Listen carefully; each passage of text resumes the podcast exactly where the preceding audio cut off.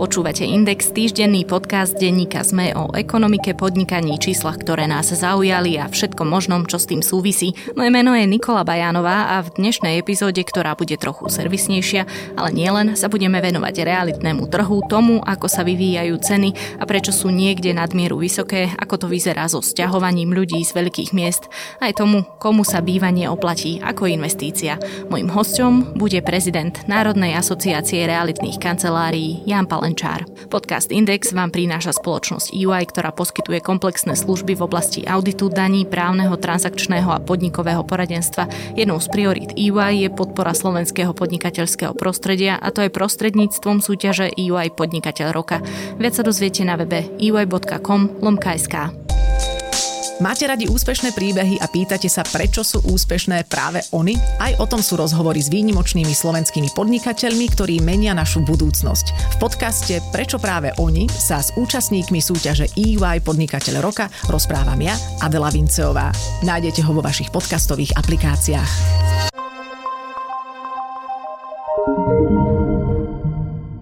Je to v podstate už rok, čo sme sa v Indexe rozprávali my dvaja o nehnuteľnostiach, je to takmer rok. Začneme teda s hodnotením toho, aký rok to bol. Obrátil koronavírus realitný trh na ruby, alebo to už takto po tom dlhšom čase a s viacerými informáciami nemôžeme povedať. Koronakríza ovplyvnila realitný trh, ovplyvnila ho zásadne vo viacerých segmentoch. Pokiaľ sa bavíme o rezidenčnom segmente, tak eh, neboli naplnené tie negatívne očakávania, ktoré smerovali k znižovaniu objemu predajov, možno že k stagnácii cien. Naopak, prispel ešte k väčšej akcelerácii dopytu a záujmu klientov o kúpu rezidenčných nehnuteľností, čiže spotrebiteľská nálada je ešte väčšia alebo je viac pozitívna ako bola pred koronakrízou, čo spôsobilo aj zvýšenie cien nehnuteľností a zvýšenú dynamiku v podstate vo všetkých regiónoch na Slovensku. Predtým, ako sa dostaneme k príčinám a otázke, ako je to možné. Vedeli by sme si aj nejaké čísla priblížiť za celé Slovensko, za jednotlivé regióny, za jednotlivé typy, segmenty toho realitného trhu? Pokiaľ sa pozrieme na rozdiel cien, povedzme v tom medziročnom porovnaní, pokiaľ si zoberieme prvý kvartál 2020, ktorý ešte nebol zasiahnutý koronakrízou, keďže tá prišla až, až zhruba v polovičke marca, tak rozdiel cien nehnuteľnosti na bývanie na Slovensku je zhruba 12,5% To je medziročný nárast cien v priemere všetky regióny a všetky druhy nehnuteľnosti, tak staršie ako aj novostavby. Pokiaľ sa pozrieme však do jednotlivých regiónov, tak e, rekordérom v dynamike rastu cien bola Banská Bystrica, prípadne Prešov, kde sa zvýšila cena nehnuteľnosti až niekde blízko 20 čo považujem naozaj v prípade medziročného porovnania za, za veľmi, vysoké, veľmi vysoké číslo. Pokiaľ sa pozrieme na jednotlivé druhé nehnuteľnosti, tak e, takým naj, najrýchlejšie rastúcim segmentom bola, boli práve byty a čo je veľmi špecifické, boli to aj nehnuteľnosti určené na rekreáciu, ako napríklad chaty, chalupy, apartmány, prípadne iné nehnuteľnosti, ktoré sa používajú na rekreáciu. Tieto nám v niektorých regiónoch stúpli medziročne aj o viac ako 30 ono tomu celkom rozumiem, ak sa niekto rozhodol odsťahovať sa povedzme do lona prírody a vedel si predstaviť, že tam odtiaľ môže pracovať, tak úplne chápem, že pomerne lacné chatky, chalupy zrazu zdražili aj o toľko percent, ale pri tých bytoch, keď hovoríte 12,5% priemer a pri niektorých skokanoch je to až 20%, to je vlastne ako možné? A čakali ste ešte v tom minulom roku, keď ešte sme nejako nevedeli, že vypukne takáto kríza, takýto vysoký nárast? Aké boli tie prognózy? Prognózy, ktoré sa tvorili ešte pred vznikom koronakrízy, boli alebo nejakým spôsobom reflektovali tú situáciu, že dopyt aj pred koronakrízou bol veľmi silný po kúpe rezidenčných nehnuteľností a samotná ponuka je veľmi obmedzená.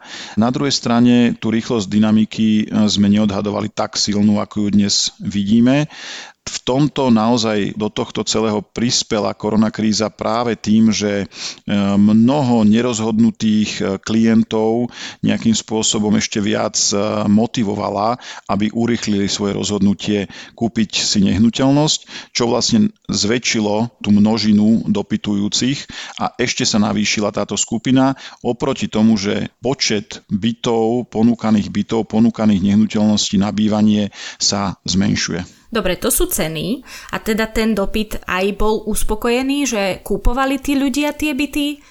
Dopyt je reálny, to znamená, dnes existuje reálny dopyt po kúpe nehnuteľností, tak pre potreby vlastného bývania, ako aj pre investície. Objem obchodov sa niekedy zhruba na prelome apríla mája 2020 znásobil, čiže zvýšil sa a tu vidíme, a to je vlastne aj, aj dôsledkom toho, čo som spomenul, takého zintenzívneného záujmu klientov kupovať si nehnuteľnosť. Na trhu sa to odrazilo tým, že sa znížil počet alebo veľkosť ponuky. To znamená, znižil sa počet novo postavených bytov, znižil sa počet ponúkaných bytov na sekundárnom trhu a bohužiaľ developeri nie sú schopní na trh dodávať žiadané množstvo bytov, čo vlastne spôsobuje následne stúpajúci trend alebo stúpajúce ceny. A hovorí sa teda aj o tom vzťahovaní sa z väčších miest do lacnejších lokalít. Keď ostaneme napríklad pri Bratislave, čo sa stalo s cenami nehnuteľností, pozemkov v takom relatívne ešte dobrom okolí Bratislavy a môžeme si v podstate aj povedať, že čo vám ukazujú dáta, že, že čo sú tie ešte dostupné lokality pre človeka, ktorý naozaj môže pracovať z domu, ale občas musí prísť aj do tej Bratislavy, tak kde sa stiahujú títo ľudia a, a koľko ich asi je? Dopyt po rezidenčných nehnuteľnostiach spôsobil aj zvýšený záujem po bývaní v satelitoch väčších miest. V prípade Bratislavy môžeme hovoriť o lokalitách na jednej strane smerom povedzme južne, juhovýchodne, či to už je Dunajská Lúžna, Hamuliakovo, Alžbetín dvor, smerom na Šamorín, táto lokalita, opačne to môže byť smerom na Senec a tak ďalej. V týchto lokalitách rovnako ceny nehnuteľnosti rástli, ale v tom finančnom vyjadrení je stále bývanie v satelitoch lacnejšie ako bývanie v meste.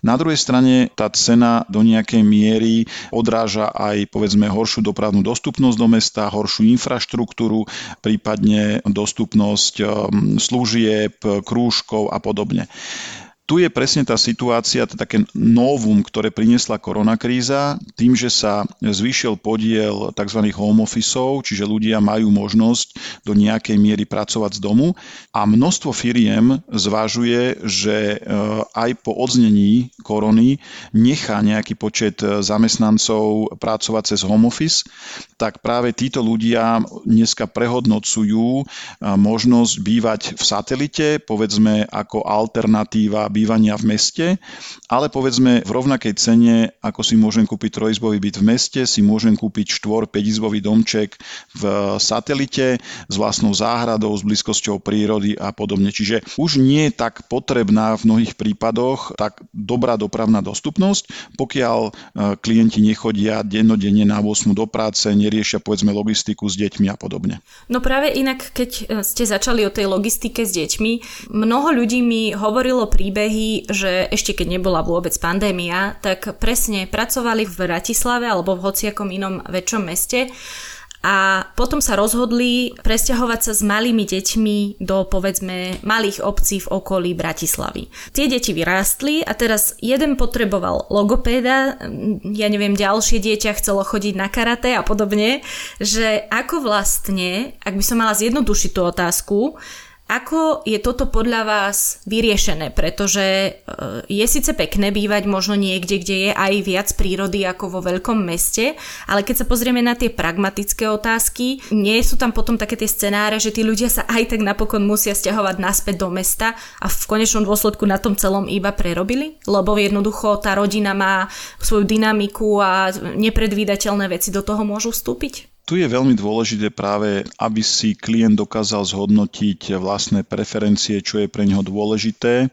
Či to, že v danom satelite, v danej obci je povedzme škôlka až prvý stupeň základnej školy, či mu to postačuje na to vyžitie povedzme pre deti. Možno v tých úvodných rokoch, povedzme do tých 10 rokov je to postačujúce, ale následne prichádzajú rôzne ďalšie aktivity, ako sú krúžky, ako sú športové kluby a podobne, kde už tá vybavenosť v satelitoch nemusí byť dostatočná a tu sa už začína klient stávať otrokom cestovania, to znamená, musí riešiť logistiku, dopravnú dostupnosť, čo nie je vôbec jednoduché. Takže tu naozaj je veľmi dôležité, aby si klient povedal vlastné preferencie, ale povedzme aj veľmi dôkladne si pozrel vybavenosť v danej obci, v danom satelite, aby si naozaj toto vedel zhodnotiť. Určite nie je vhodné sa povedzme po krátkej dobe stiahovať e, naspäť do mesta. Je to finančne náročné, nemusí to byť ani ziskové, pokiaľ sa bavíme o nejakej situácii, kedy daný, danú nehnuteľnosť predáva a samozrejme nemusí tomu byť ani nápomocné to, že by tú nehnuteľnosť klient predával pod nejakým časovým tlakom, že sa potrebuje nutne stiahovať do mesta. Takže naozaj klientov vyzývame, aby si dobre zvážili tie výhody a nevýhody bývania v meste versus bývania v satelite.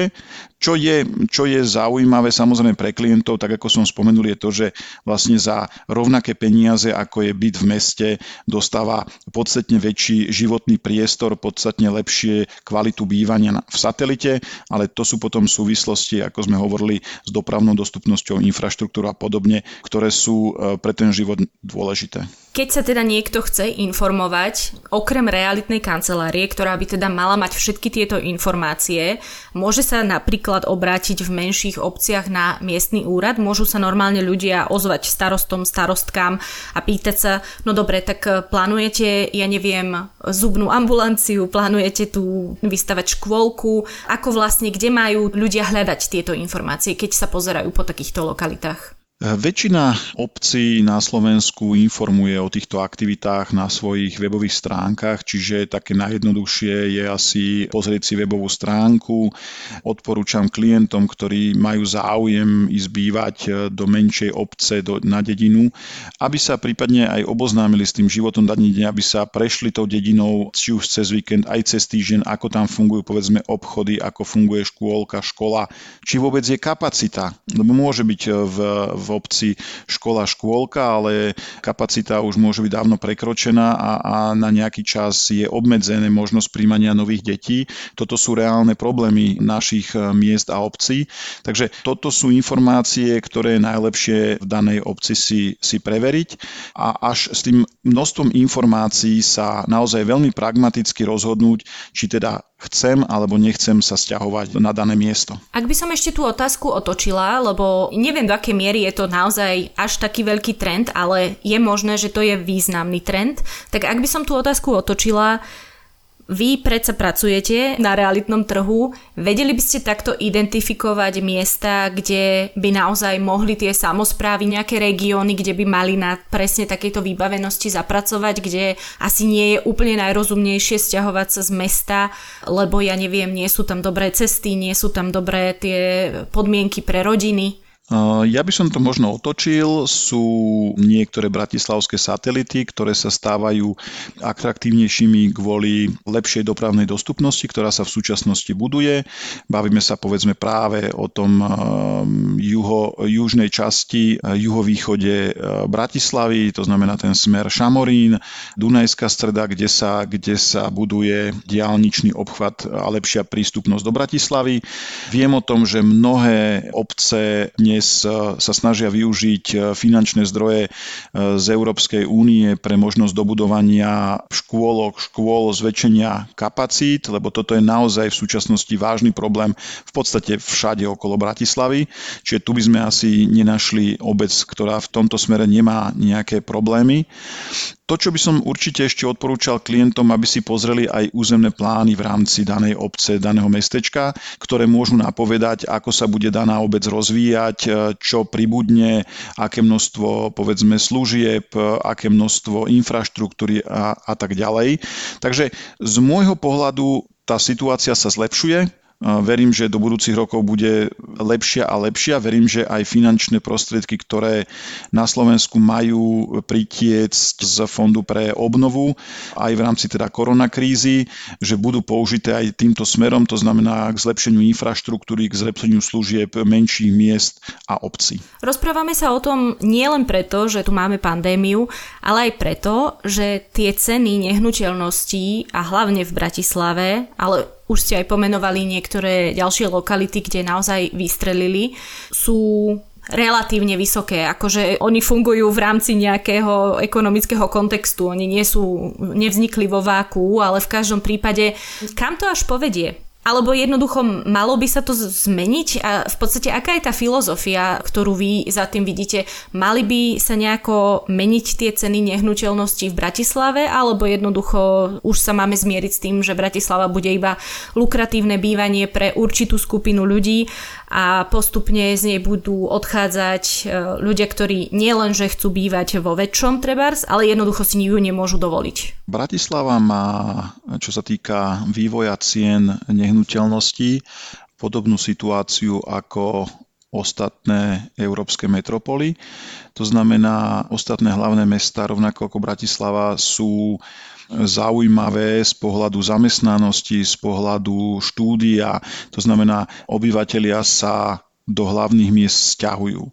Pokiaľ teda nevyužijú možnosť kúpiť si alebo prenajať si nehnuteľnosť priamo v hlavnom meste, snažia sa zabezpečiť si bývanie v reálnej dostupnosti, povedzme do 3 čtvrte hodiny do hlavného mesta. Práve tým trendom, že sa ľudia stiahujú do väčších miest, v tomto prípade do hlavných miest, tak e, tým množstvom stiahujúcich sa obyvateľov sa zvyšuje dopyt po kúpe nehnuteľností a ako som spomenul, množstvo nehnuteľností je limitovaných aj v Bratislave a ešte, pokiaľ sa pozrieme aj na množstvo novostavieb, ktoré sa stavajú v Bratislave, je ich veľmi málo oproti tomu, aký je dopyt. A práve toto spôsobuje enormné zvyšovanie cien. Poviem otvorene, že e, zvyšovanie, medziročné zvyšovanie cien dvojciferným číslom je z môjho pohľadu enormné, je veľmi vysoké, je veľmi zaťažujúce pre obyvateľstvo a aj z pohľadu e, vývoja ekonomiky to nie je zdravé.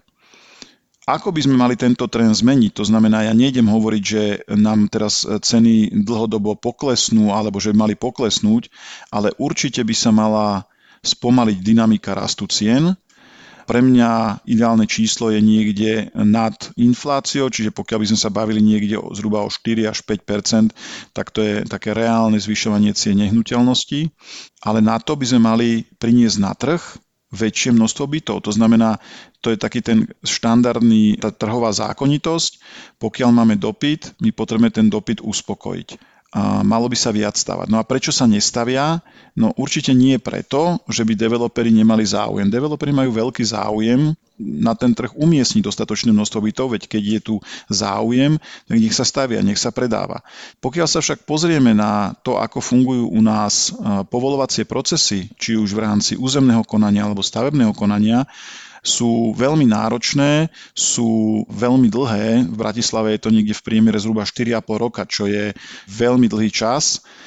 A na druhej strane množstvo developerov, predovšetkým zahraničných na Slovensku, ani nechce pôsobiť v oblasti rezidenčného trhu, lebo považuje systém stavebných konaní za veľmi netransparentný a cítia neistotu, právnu neistotu pri kúpe pozemku, ktorý je podľa územného plánu určený povedzme na, na bytovú výstavbu alebo na polifunkciu, až kým teda získajú samotné stavebné povolenie, ten proces je veľmi netransparentný a neistý. Takže aj toto sú dôvody, prečo na Slovensku je málo bytov, prečo sa málo bytov stavia, čo vlastne spôsobuje enormné finančné zaťaženie pre obyvateľov Slovenska pri kúpe nehnuteľnosti.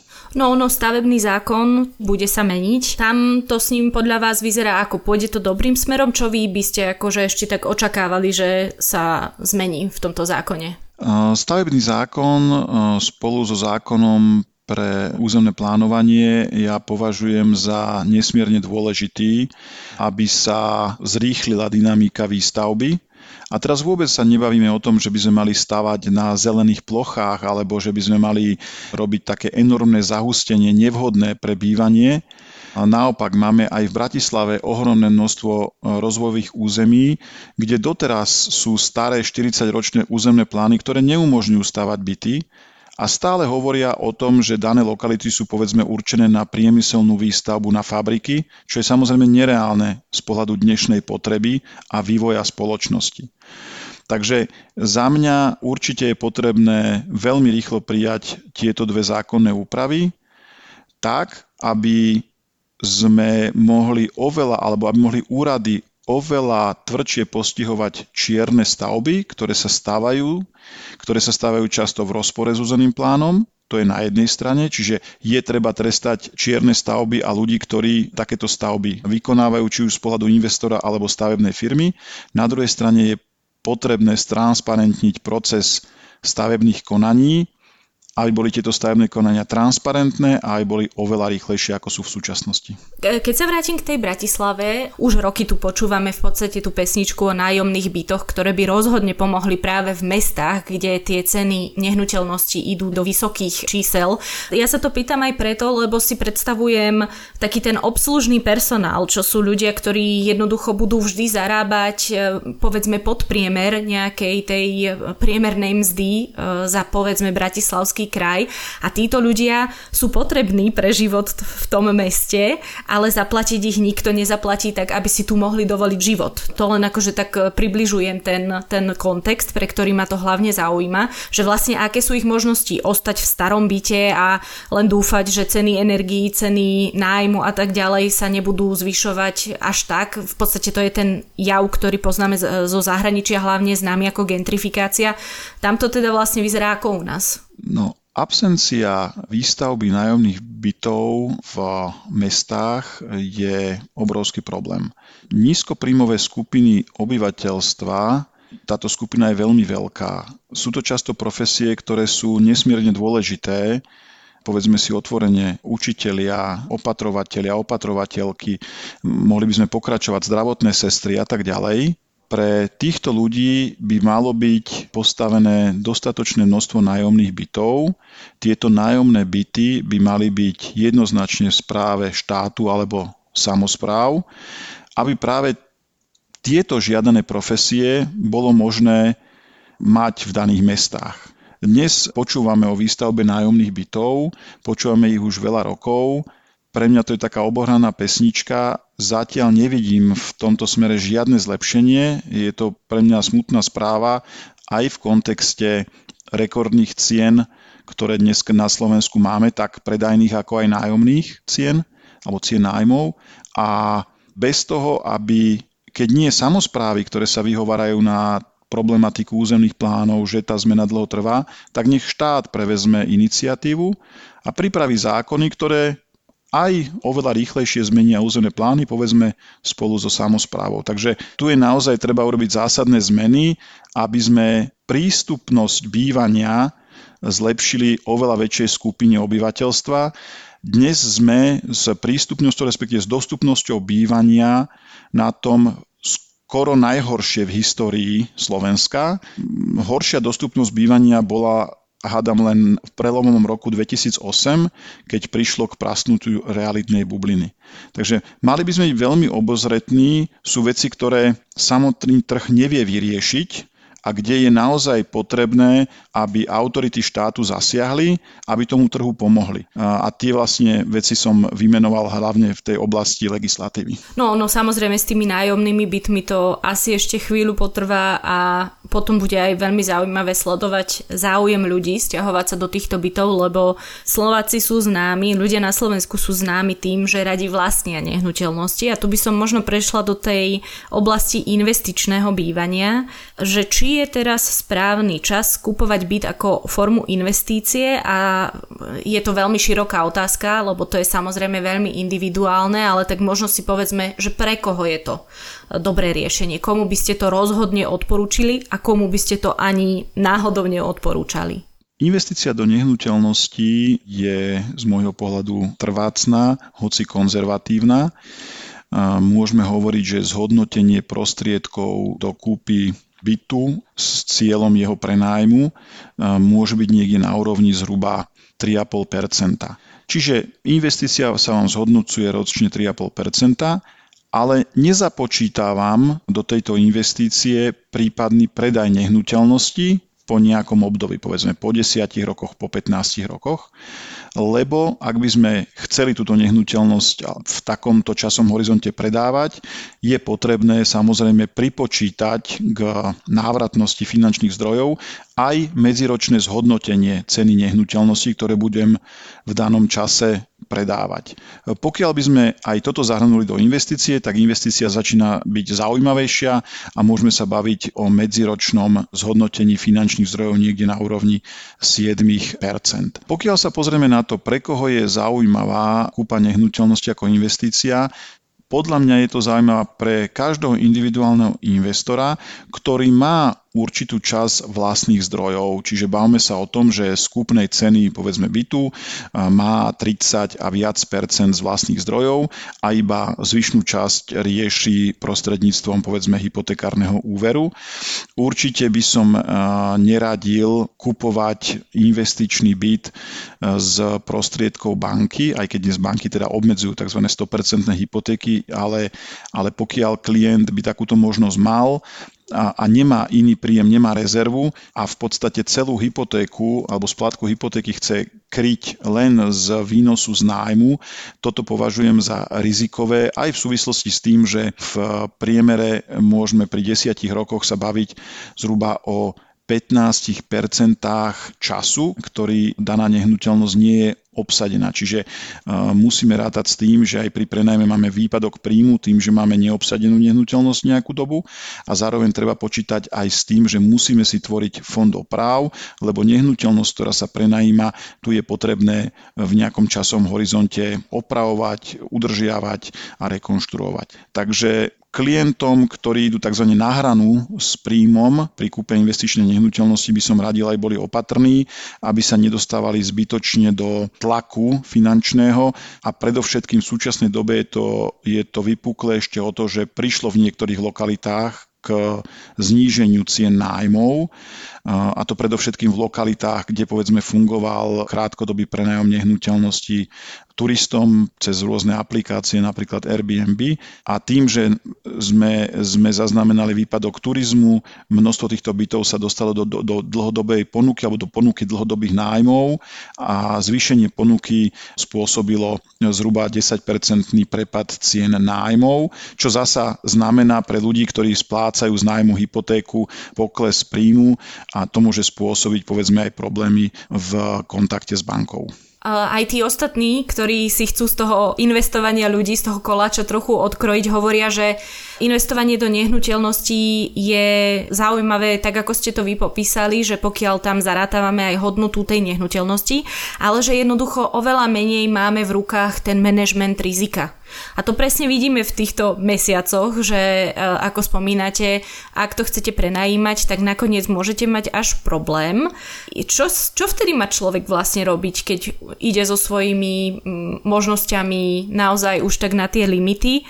Mal by teda jednoducho tú nehnuteľnosť predať? Alebo ešte chvíľu vydržať? Ako to, ako to vidíte? To samozrejme záleží od okolností, pokiaľ problémom je povedzme cash flow a nedokáže klient z, mm, z príjmov z nájmu hradiť splátku hypotéky, tak je určite dôležité, aby vstúpil do rokovania s bankou, aby, aby ten problém sa nenabaloval, aby komunikoval s bankou, aby hľadal možnosť bankou riešenie, ako je predlženie splátkového kalendára, možno, že je nerezerva v, vo výške úroku. V súčasnosti množstvo bank e, prehodnocuje staršie úrokové sazby, ktoré sú vyššie ako v súčasnosti.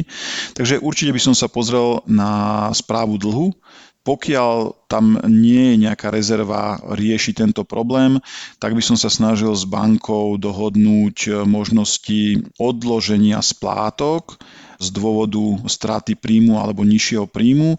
A tu je potom naozaj tu prichádza do úvahy predaj danej nehnuteľnosti ešte v správe majiteľa, pretože ak už do tohto procesu vstúpi banka, prípadne tým, že vyhlási splátku úveru alebo splatnosť celého úveru, to už samozrejme je komplikované a majiteľ nehnuteľnosti stráca e, vplyv nad predajom danej nehnuteľnosti. Takže, takže určite otvorenú komunikáciu s bankou, toto považujem za veľmi dôležité, aby sa klient mohol pripraviť na ďalšie kroky. Táto otázka, ktorá nasleduje, je vlastne na samostatný podcast určite, ale aspoň takto na záver sa ju opýtam. My sa teda rozprávame hlavne e, celý čas o rezidenčnom bývaní. Vy to aj teda zdôrazňujete stále, že rezidenčné bývanie. Ale teraz sa teda ukazuje, že kancelárie asi nie sú to najlepšie, čo môžete mať v portfóliu. Ako to teda vyzerá s nimi? Aké sú tam tie prognózy? Nevieme ešte, ako sa bude pandémia vyvíjať, nevieme ešte, koľko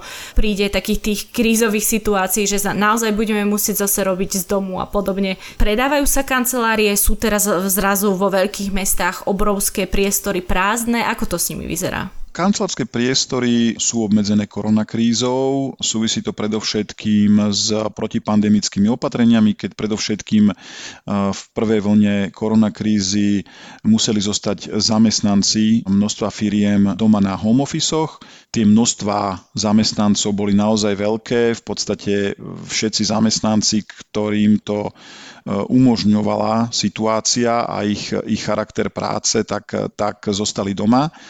Tak ako som spomenul, aj po odzení prvej vlny koronakrízy a možnosti vrátiť sa naspäť do kancelárií, množstvo firiem nechalo určité percento ľudí na home office a naďalej prehodnocujú firmy možnosť zvýšenia počtu zamestnancov na home office. Jeden z dôvodov je aj zníženie nákladov na kancelárske priestory. Čiže dopyt a záujem o kancelárske priestory sa zmenší e, v nejakom stredodobom hľadisku a môžeme počítať s tým, že množstvo kancelárskych budov zostane obsadených, menej obsadených, bude tam väčšia neobsadenosť. Predpokladám však, a tak ako sme v komunikácii s množstvom väčších firiem, že na jednej strane sa snažia firmy znižovať množstvo metrov štvorcových, ktoré si prenajmajú, na druhej strane sa snažia zvyšovať komfort toho zamestnanca, čiže je tu záujem o tie kvalitnejšie priestory. Čiže pokiaľ príde k prepadu záujmu a zníženiu obsadenosti. Bude sa to týkať tých menej e, kvalitných kancelárskych budov, e, či už e, tej C kategórie a bude väčší záujem klientov o menšie priestory, ale v kvalitnejších budovách. To znie dobre. Hej, to, hej. Toto je, ja to, považujem za, ja to považujem za úplne normálnu reakciu vzhľadom ku koronakríze alebo ku korone. Klienti e, firmy chcú mať e, istotu, že e, v prípade, že budeme konfrontovaní so situáciou, podobnou ako sme teraz v rámci korony, môže prísť iná nejaká kríza v súvislosti s, so šírením nejakého vírusu a podobne, je potrebné, aby ste mali vo firme kvalitné filtračné systémy, vzduchotechniku, klimatizáciu a podobne, aby naozaj chránila zamestnancov vo firmách. Ale povedzme rôzne iné vychytávky, ktoré firmy alebo developery, ktorí pôsobia v administratívnych priestoroch, v komerčných priestoroch, e, priniesli na trh. Napríklad je to monitorovanie pohybu zamestnancov. To znamená, v nejakej chvíli, pokiaľ sa zistilo, že niekto zo zamestnancov bol testovaný pozitívne na koronavírus, tak je možné zistiť, zistiť podľa pohybu ľudí, kde a s kým sa stretával, aby povedzme nebolo treba do karantény zavrieť celú firmu a podobne.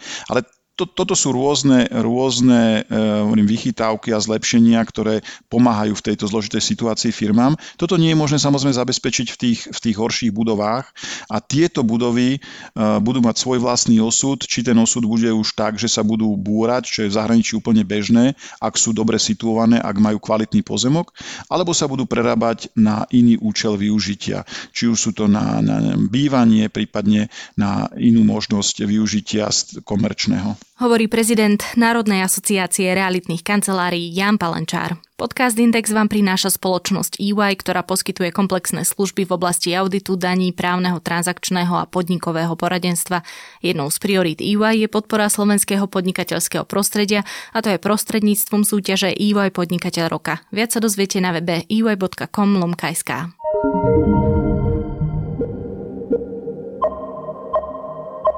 To je na tentokrát všetko. Počúvali ste Index, ekonomický podcast denníka ZME. Ak mi chcete poslať pripomienku, nápad na tému či doplnenie, ozvite sa mi na nikola.bajanová.sme.sk.